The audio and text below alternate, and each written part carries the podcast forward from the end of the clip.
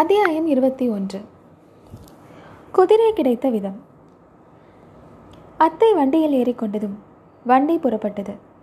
மற்றவர்கள் பின்னால் நடந்து சென்றார்கள். குண்டோதரனும் தன் குதிரையின் தலை கயிற்றை பிடித்து நடத்தி கொண்டு வந்தான்.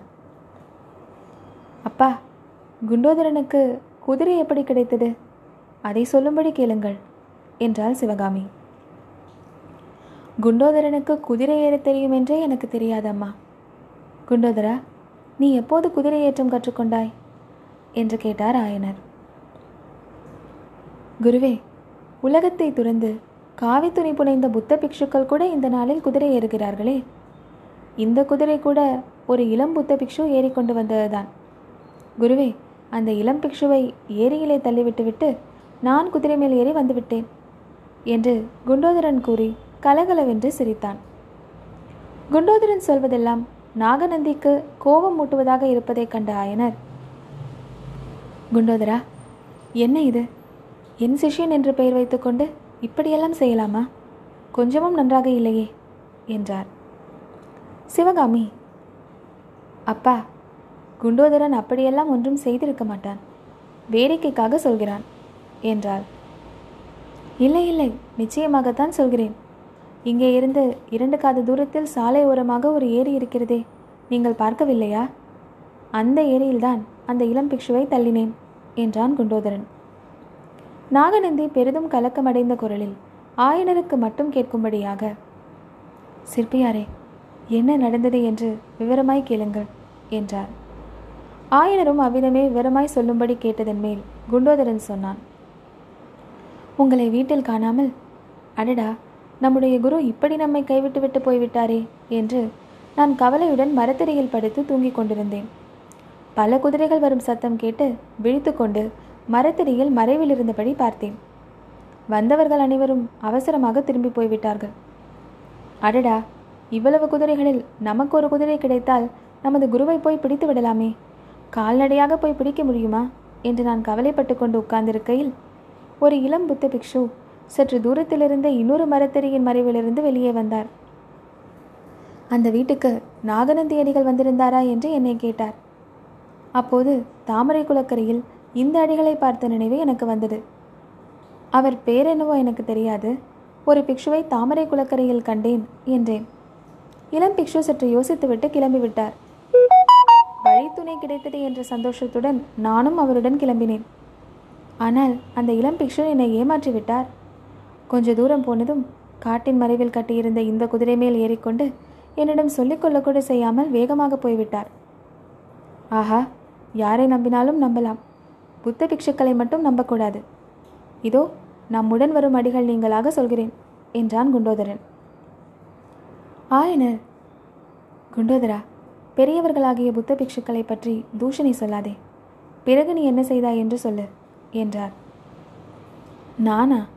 நான் என்ன செய்வது குருவே? நமக்கு குதிரை இல்லாமல் போனால் போகட்டும்.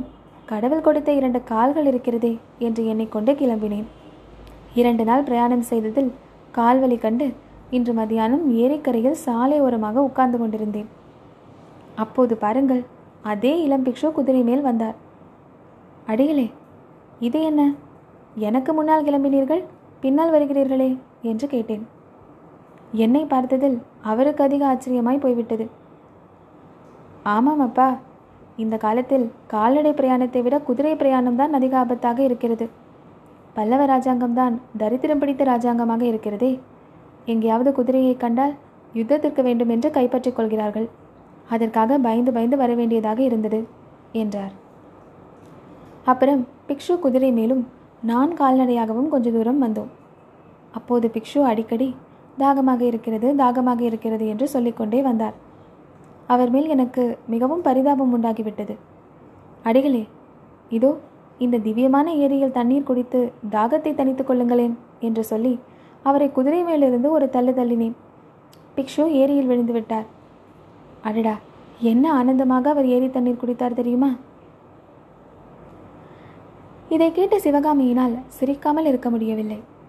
ஆயனர் அம்மா இதென்ன அசந்தர்ப்பமான சிரிப்பு? என்று அதட்டிவிட்டு அட பாவி அப்புறம் என்னடா செய்தாய்? என்று குண்டோதரனை பார்த்து கேட்டார். குருவே புத்த பிக்ஷுவுக்கு தண்ணீர் கொடுத்து தாகத்தை தணிப்பது பாவமா? என்றான் குண்டோதரன். அப்புறம் என்ன செய்தாய்? சொல் என்று ஆயனன் மிகவும் கடுமையான குரலில் கேட்டார். என்ன செய்தேனா? பிக்ஷுவுக்கு நீந்த தெரியாது என்று தெரிந்ததும் கரையிலே கிடந்த அவருடைய மேல் வஸ்திரத்தை எடுத்து அதன் ஒரு முனையை கரையிலிருந்த மரத்தின் வேரில் கட்டினேன். இன்னொரு முனையை அவர் பிடித்து கொண்டதும் பிக்ஷுவே மெதுவாக கரையேறி வந்து சேருங்கள் நான் போகிறேன் என்றேன். அப்போது அவர் ஐயோ ஓலை ஓலை என்று அலறினார்.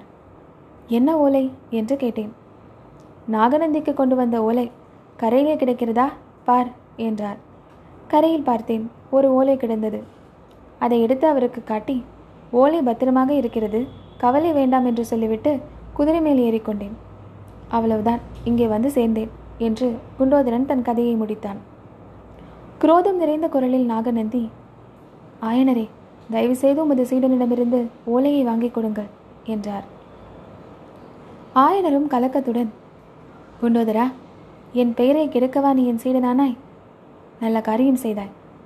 போகட்டும் இவர்தான் நாகநந்தியடிகள். அந்த ஓலையை கொண்டு வந்திருக்கிறாயா? இப்படி கொடு என்றார். குருவே அப்படியா? நான் நினைத்தது நிஜமாக போயிற்றே. இவர்தானா நாகநந்தி அடிகள் சுவாமி இதோ ஓலை என்று குண்டோதரன் நாகநந்தியடிகளிடம் ஓலையை கொடுத்தான். அதை அவர் மௌனமாக வாங்கிக் கொண்டு சாலை மரங்களின் வழியாக வந்து கொண்டிருந்த நிலா கிரணங்களின் உதவியினால் படிக்க முயன்றார். ஆனால் படிக்க முடியவில்லை என்று தெரிந்தது. பிக்ஷுவின் நடை முன்னை காட்டிலும் வேகத்தை அடைந்தது. அந்த சாலையில் வண்டி சத்தத்தையும் குதிரையடி சத்தத்தையும் மனிதரின் காலடி சத்தத்தையும் தவிர மற்றபடி நிசப்தம் குடிகொண்டது.